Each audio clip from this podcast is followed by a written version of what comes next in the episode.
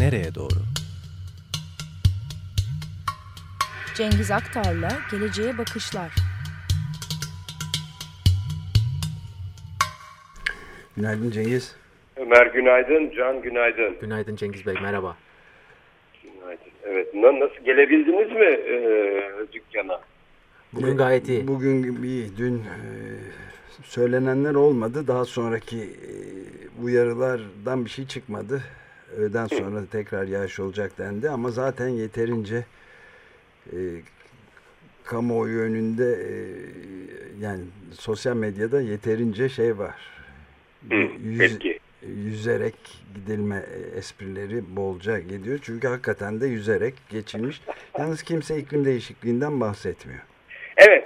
Ben de tam da onunla ilgili bir tweet attım zaten dün akşam. Yani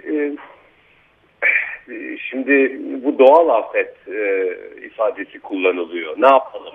Yani bizi aşan bir şey deniyor. Tam özrü kabahatinden büyük derler ya. Evet. Yani tam o ve bu doğal afetin neden olduğu, yani küresel ısınmanın ne anlama geldiği, iklim değişikliğinin ne anlama geldiği konusunda rejimde, iktidarda, hükümette hiçbir fikir yok. Bir kere lügatçelerinde yok zaten, yani küresel ısınma, iklim değişikliği falan. Yani biz diğer ülkelerin yöneticileriyle karşılaştırdığımızda hiç işittiniz mi? Bu iki ifadenin, iki kavramın, iki olgunun dile getirildiğini. Baş müzakereci Birpınar sosyal medyada kullanıyor ama gidip onu hiçbir zaman resmi açıklama haline getirmiyor mesela. Kim? Ömer Çelik mi? Yok. Mehmet Emin Birpınar. Mehmet Emin Birpınar profesör, bu Paris Birleşmiş Milletler Paris Anlaşması'nda Türkiye'nin evet. Müzakereci başı. Müzakerecisi. Yok yani. Öyle bir kavram yok. Bunun için tam bir komedi tabii yani. İşte doğal. Allah'ın emri yani. Allah-u Teala. Allah istediği oldu, gene iş döndü dolaştı, orada takıldı kaldı. Şimdi bu İstanbul'a mahsus değildi, biliyorsunuz, onu izlemişsinizdir. Evet. Pek çok başka yerde de sel baskınları oldu. Evet, onları Can da derlemişti zaten. Bir de güzel. Yani epey bir şey yaptık onun üzerinde. Paris metrosunda 4 ayrı istasyonun kapatıldığını daha geçen hafta söylemiştik su baskını yüzünden. Ayrıca da Topbaş onun farkında değil. Paris'i atlamış o. Londra'dan yıllar önce Londra metrosunu sular basmıştı diye. O da özrü kabahatinden büyük bir açıklama yapmış Kadir Topbaş, İBB Başkanı. Ama yani... Gördüm, evet, okudum. Fakat şöyle bir şey yok mu? Yani Can karşılaştırmış herhalde. Şimdi İstanbul kadar zarar gören, tahrip olan başka bir şehir yok. O da altyapının şeyinden tabii herhalde fazla. Yok, Allahü Teala. Ya bu bir ceza dolayısıyla yani. Madem Allahü Teala, dolayısıyla bir ceza değil mi? Toprak sevmiyor efendim herhalde. Yani ona çözüm olarak en son yaptılar. Toprağın üzerindeki asfaltı da kaldırıp beton döktüler. Üzerine asfalt şekli vermeye çalıştılar. Taş şekli vermeye çalıştılar ama su geçmiyor artık doğru, toprağa doğru. Toprağa geçse belki biraz emecek, aşağı doğru inecek ama o da yok artık maalesef. Boğazın betonlanması gündeme gelir mi? Bütünüyle benim o konuda başka bir projem var, biliyorsun. Dinliyorum. Manzarayı kapatmayacak şekilde poliüretandan yapılmış plexiglas'tan bir çevrelenmesini öneriyorum. Bütün boğaz içini. Ama su akmayacak artık değil mi? Nasıl olsa Kanal İstanbul yapılacak. Alttan akacak, yani isteyen seyredecek. Ama denize ulaşmak böyle mümkün olmayacak. Belki ufak delikler yaparsınız. Ama taştan yürüyerek geçilecek. Evet tabii. Şöyle ya. Ne o öyle deniz, sular falan. Evet, bu proje, beğendiğini umuyorum bu projemi. Evet. Mükemmel. Peki. Suları oldukları yerde bırakalım. Bu insan hakları savunucularının başına gelenden yürüyelim. Evet. Bakalım ne oluyor, hakikaten ne olabilir ve nereye gidiyor bu ceberut Kanaatimce bu insan hakları savunucularının derdest edilmesi çok sert bir mesaj Ömer. Yani çok sembolik aynı zamanda. Çünkü yani insan hakkı genel anlamında hak, hukuk, adalet diyen herkese bir mesaj bu aslında. Ve tesadüf de değil. Yani bu Büyükada ilişkisi 15 Temmuz 2016'daki Büyükada toplantısıyla ilinti kuruluyor ama mesele onun ötesinde kanaatimce. Bu bir yani bu insan hakları diyene, yani hakkını isteyene bir mesaj rejim tarafından. O yüzden kanaatimce çok önemli. Bunun karşılığında peki ne var? Yani Türkiye'de hem içeride hem dışarıda ne yapılabilir, ne yapılıyor? Dışarıya bakalım isterseniz. Evet. Şimdi bu yani bir dolu kurum var. Hükümetler arası kurumlara bakalım önce. Avrupa Konseyi'nin 4 tane temel alt kurumu var. Avrupa Konseyi Strasbourg'un. Bir tanesi Venedik Komisyonu. Şimdi Venedik Komisyonu 1989 sonrasında Doğu Avrupa, Orta ve Doğu Avrupa ülkelerine tırnak içinde demokrasi getirmek veya oranın siyasi sistemini bir hukuk devletine dönüştürmek üzere kurulmuş istişari bir yapıdır. Türkiye ile hiç ilgilenmezdi eskiden. Şimdi mecburen ilgilenir oldu ama istişari. Yani akıl veriyor. Bunu böyle yapmayın. Yapmazsanız daha iyi edersiniz. Ayıp oluyor falan diyor ama hiçbir yaptırımı yok. Diğer kurumlar veya Avrupa Konseyi'nin kendisi tarafından yazdıkları, söyledikleri dikkate alınıyor o kadar. İnsan Hakları Yüksek Komiseri var biliyorsunuz. İnsan Hakları Yüksek Komiseri Muznik. Bu da rapor hazırlıyor. İşte işlerin iyi gitmediğini söylüyor. İşkenceyi Önleme Komitesi raporları var. Yine Avrupa Konseyi dahilinde. Onlar da işte işkence yapmayın raporları hazırlıyorlar. Avrupa Konseyi'nin Parlamenterler Asamblesi veya Parlamenterler Meclisi var. Bunlar da rapor hazırlıyorlar. Üye ülkelerdeki siyasi gidişatla ve Avrupa Konseyi normlarına uyup uymadıkları konusunda. Burada da bir dolu rapor çıkıyor ve İnsan Hakları Avrupa Mahkemesi tabii.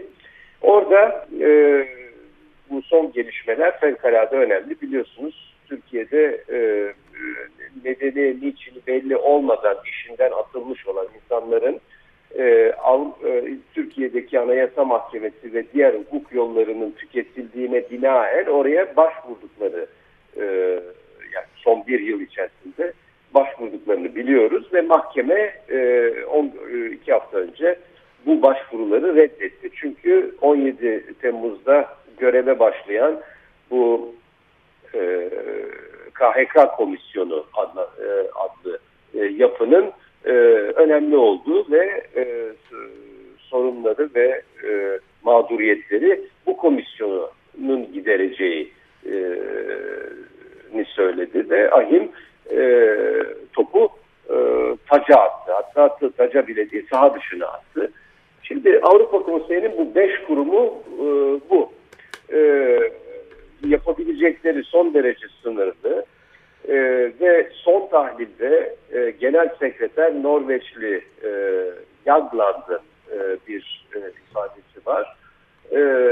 Böyle son derece yuvarlak 15 Temmuz'la alakalı ve bu adam hatırlatayım geçen yıl OHAL ilan edildiğinde 3 aylıktır merak etmeyin 3 ay sonra kalkacak diyen adam. Jagland, duydun mu Can? Evet efendim. Takip et. Bu önemli bir adam. Yani öngörüleri tutuyor. Avrupa Konseyi Genel Sekreteri. Jagland. Ondan sonra bu geçenlerde bir tweet attı. Canım işte işler o kadar da kötü değil falan dercesine. Meğerse Ankara'yla konuşmuş, bu izlemeye alındı ya Türkiye Avrupa Konseyi'nde. Ondan sonra biz verdiğimiz parayı artık 2018'den itibaren vermeyeceğiz, katkı payını yani Avrupa Konseyi'ne. Bunları almış bir panik Ondan sonra aman yapmayın etmeyin, biz sizi anlıyoruz zaten, başınıza çok fena bir şey geldi 15 Temmuz 2016'da. Ondan sonra siz merak etmeyin, yeter ki parayı ödemeyin, ödemeye devam edin demişler. Böyle bir anlaşma var galiba. Çünkü AKP ve MHP'li vekiller Avrupa AKP'ye yani Parlamenterler Meclisi'ne geri döndüler. Dolayısıyla orada Asayiş Berkemal Avrupa Konseyi'nden bir hayır yok. Şimdi bu AHİM'in hapse atılan HDP vekilleriyle alakalı bir acil notuyla bir görüşme talebi ve Türkiye'den bir savunma talebi var biliyorsunuz. Evet, o bundan yeniydi, evet. Dün yeniydi. Evet. Bir de yani 24 Eylül'de mi nedir gazeteci Şahin Alpay için de bir evet, soruları var. Soru soruyorlar. Evet. Fakat tabii şöyle bir sorun var. Hiçbir yani bu kararlar lehte çıksa dahi, yani mağdurların lehinde çıksa dahi bu mahkemenin ve genelinde Avrupa Konseyi'nin bir yaptırımı yok. Yani ve muhtemelen de iktidar bugüne kadar yani hiçbir ikazı, hiçbir talebi dikkate almayan iktidar herhalde maalesef bunu da uygulamayacak. Şimdi bunun dışında ikinci önemli kurum Avrupa Birliği değil. Birleşmiş Milletler'in İnsan Hakları Yüksek Komiseri, biliyorsunuz başında bir Ürdün vatandaşı var. Yani bu Birleşmiş Milletler'in tuhaf kurumlarından biridir. Steering Committee'de yani kurumu yöneten devletlerin arasında mesela Suudi Arabistan falan var. Ama Yüksek Komiser'in bir ağırlığı var ve özellikle Türkiye'de Kürt illerinde olup bitenlerle ilgili son derece ciddi raporları açıklandı ve bunun üzerinden Türkiye'ye ikazda bulunuyorlar tekrar. O kadar, ama onun dışında bir yaptırım falan herhangi bir şey söz konusu değil. Üçüncüsü Avrupa Birliği tabii. Mogherini'nin, genellikle Mogherini ve müşaviri Natalie Tocci, bir Türkiye çalışan bir araştırmacı İtalyan, onların işte verdikleri demeçler var. Ben insan hakları savunucularıyla ilgili dişe dokunur bir demeç verdiklerini görmedim. Talihsizlik şurada, 15 Temmuz'un yıl dönümüne rastlıyordu aşağı yukarı ve 15 Temmuz konusunda Ankara'ya ve genelde Türkiye'ye akılları sıra şirinlik yapmaktan tabii bu ne son KHK'yı ne de bu insan hakları savunucularını göremediler. Avrupa Birliği'nin dış politika temsilcisi Federica Mogherini'den bahsediyorum. İşte öyle bir yuvarlak, işte de Türkiye demokrasisi, Türk demokrasisi laflarının bol bol geçtiği, son derece manasız demeçler. Ve de şey artık yani o kadar ayağa düştü ki tweet atıyorlar. Yani bir resmi demeç bile vermekten acizler. Bir de biliyorsunuz 15 Temmuz'dan itibaren Avrupa Birliği kurumları fiilen tatile girerler. Ondan yani Ağustos sonuna kadar işler daha eksik ve yani nasıl diyelim daha yavaş yürür. Avrupa Parlamentosu'nun neler söylediğini biliyoruz. İşte art arda hem Dış İlişkiler Komitesi'nde hem Genel Kurul'da müzakerelerin askıya alınmasıyla ilgili raporlar çıkıyor, kabul ediliyor. Her raporda Türkiye'deki demokratların yanında olunması gerektiği, bunu Avrupa Komisyonu da söylüyor,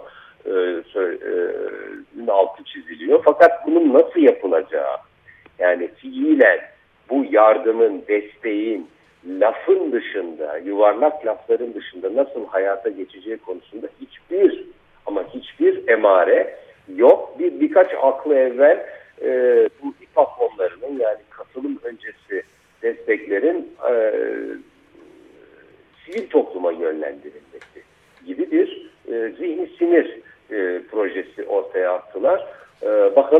nasıl hayata geçirecekler? Böyle bir şey tabii mümkün değil. Şimdi bu üç kurum dışı, bir tabii Avrupa Birliği'nin konseyi var, devletler. Onlar ağızlarını dahi açmıyorlar tabii. Bu, yani Türkiye'deki yaygın, derin ve görülmemiş boyutlardaki insan hakları ihlalleriyle alakalı.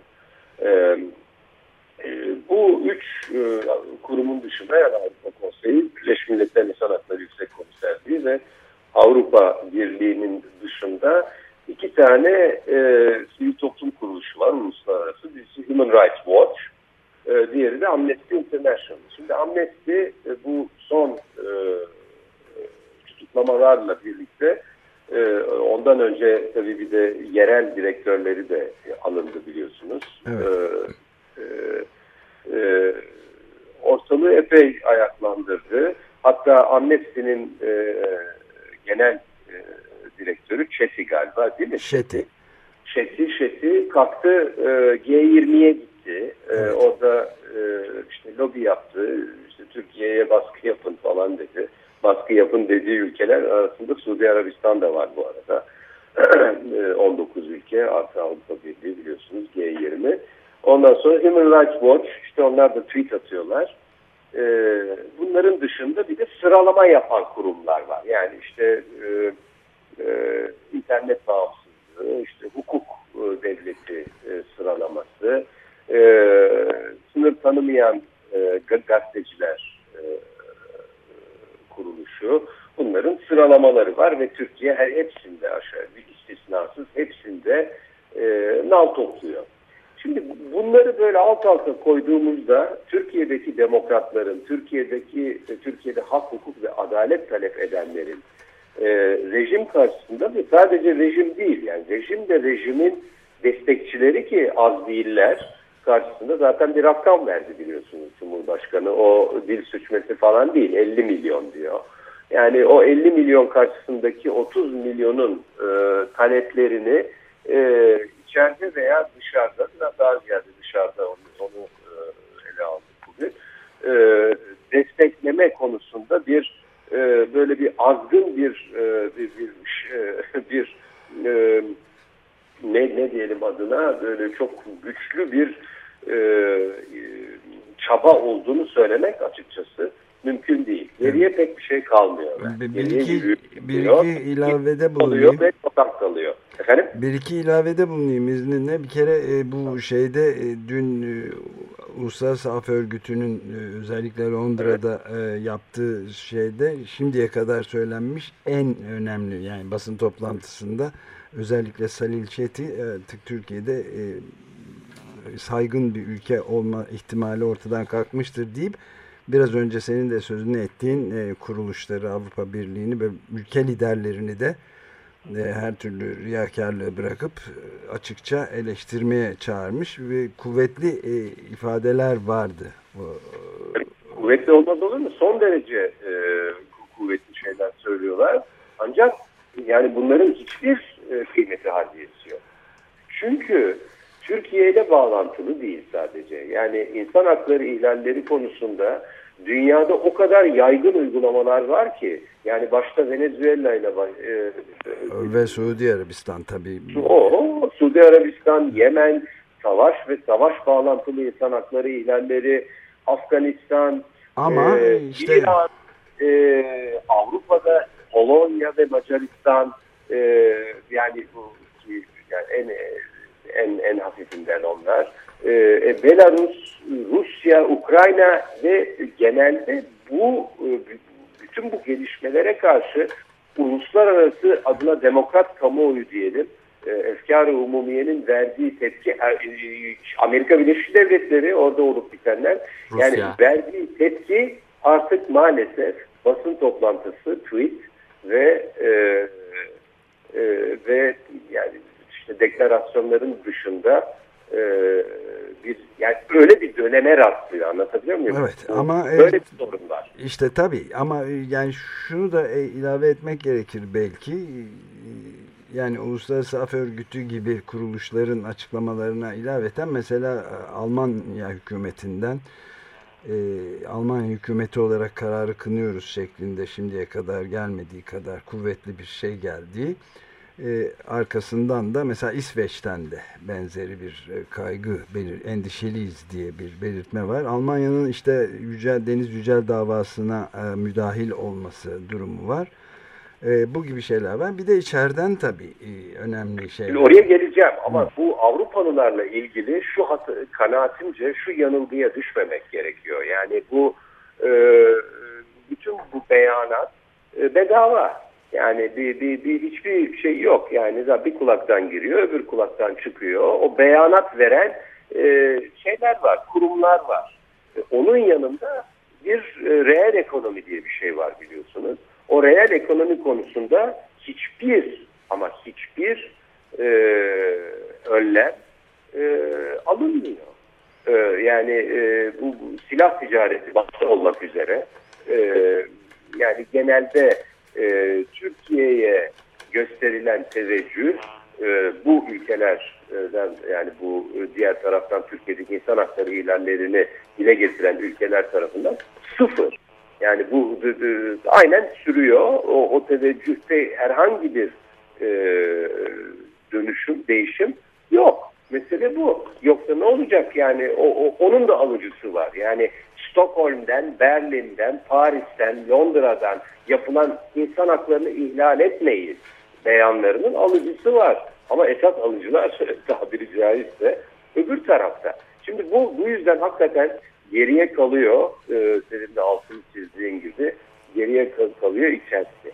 O yüzden bu adalet yürüyüşü fevkalade önemliydi. Arkasından nasıl gelecek diye soranlara bir nevi bir cevap geldi Kemal Kılıçdaroğlu tarafından. Sokakları terk etmeyeceğiz. Evet. Bu nasıl olacak? Bu arada tabii bu sel götüren sokaklarda tabii o da ayrı bir ironi. Açıkçası sokakları nasıl terk edeceğiz bu halde? O da belli değil ama herhalde bunun dışında açıkçası pek bir opsiyon, pek bir seçenek kalmıyor. Evet, önemli.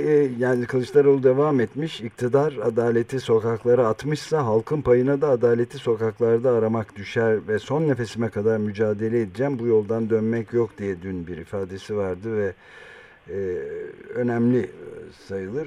Şey de aynı şekilde Cumhuriyet Halk Partisi Genel Başkan Yardımcısı Zeynep Altıok da evet, yeni rejime karşı olan herkesle hesaplaşmaya gidildi. Korkuyla da sinmeyenler cezalandırılsın, susturulsun diyor. Buna da karşı çıkacağız demiş.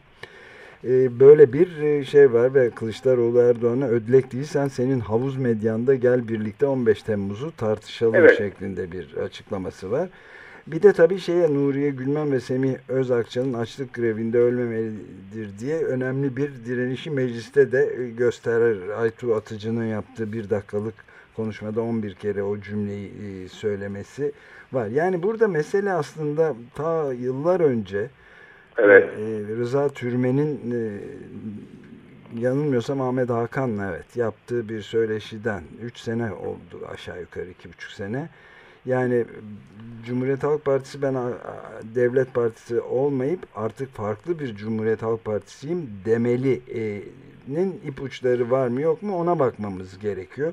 Çoğulcu ve katılımcı demokrasiye yani Devlet Partisi görünümünden çıkıp Halkın Partisi haline gelebilmesi lazım diyordu. Ama o gelebilmesi derken orada tabii fevkalade önemli bir nokta var. Öyle de bitirelim herhalde. HDP ve HDP seçmenine yönelik mesaj verebilmesi gerekiyor.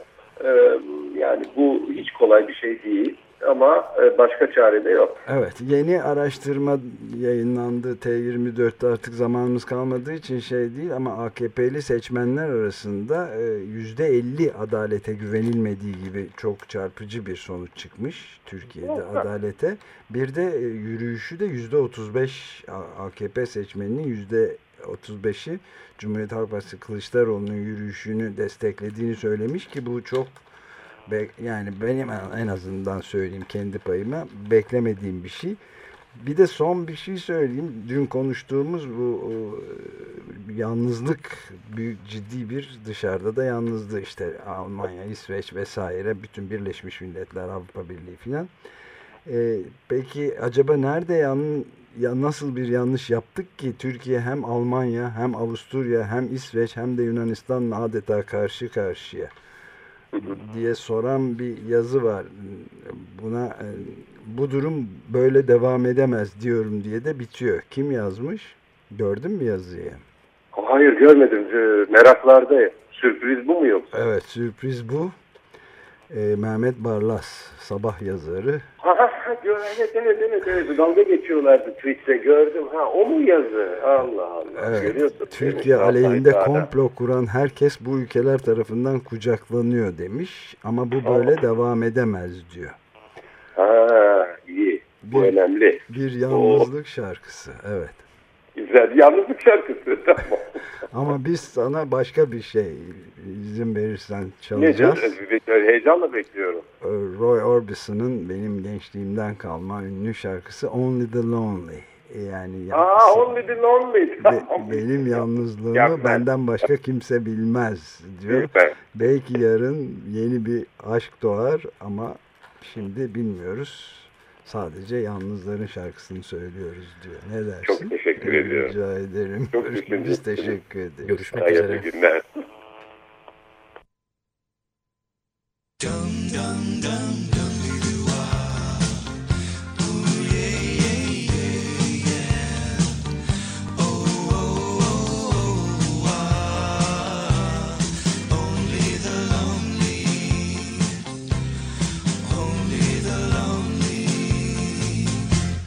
Only the lonely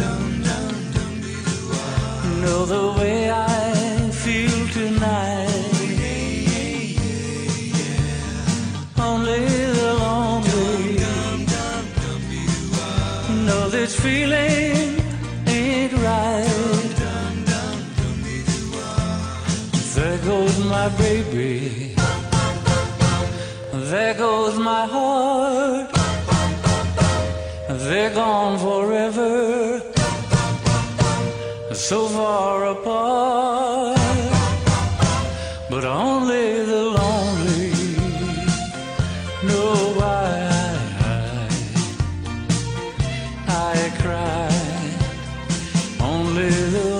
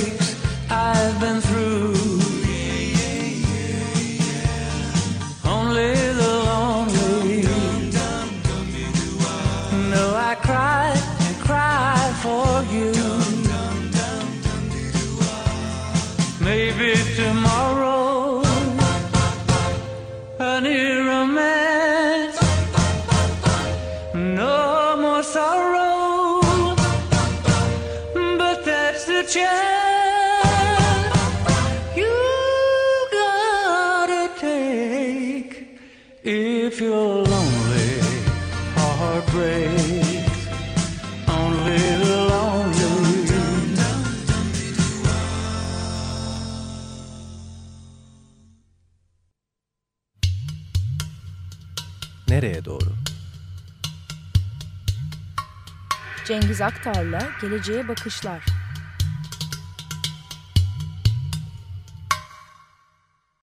Açık Radyo program destekçisi olun. Bir veya daha fazla programa destek olmak için 212 alan koduyla 343 41 41.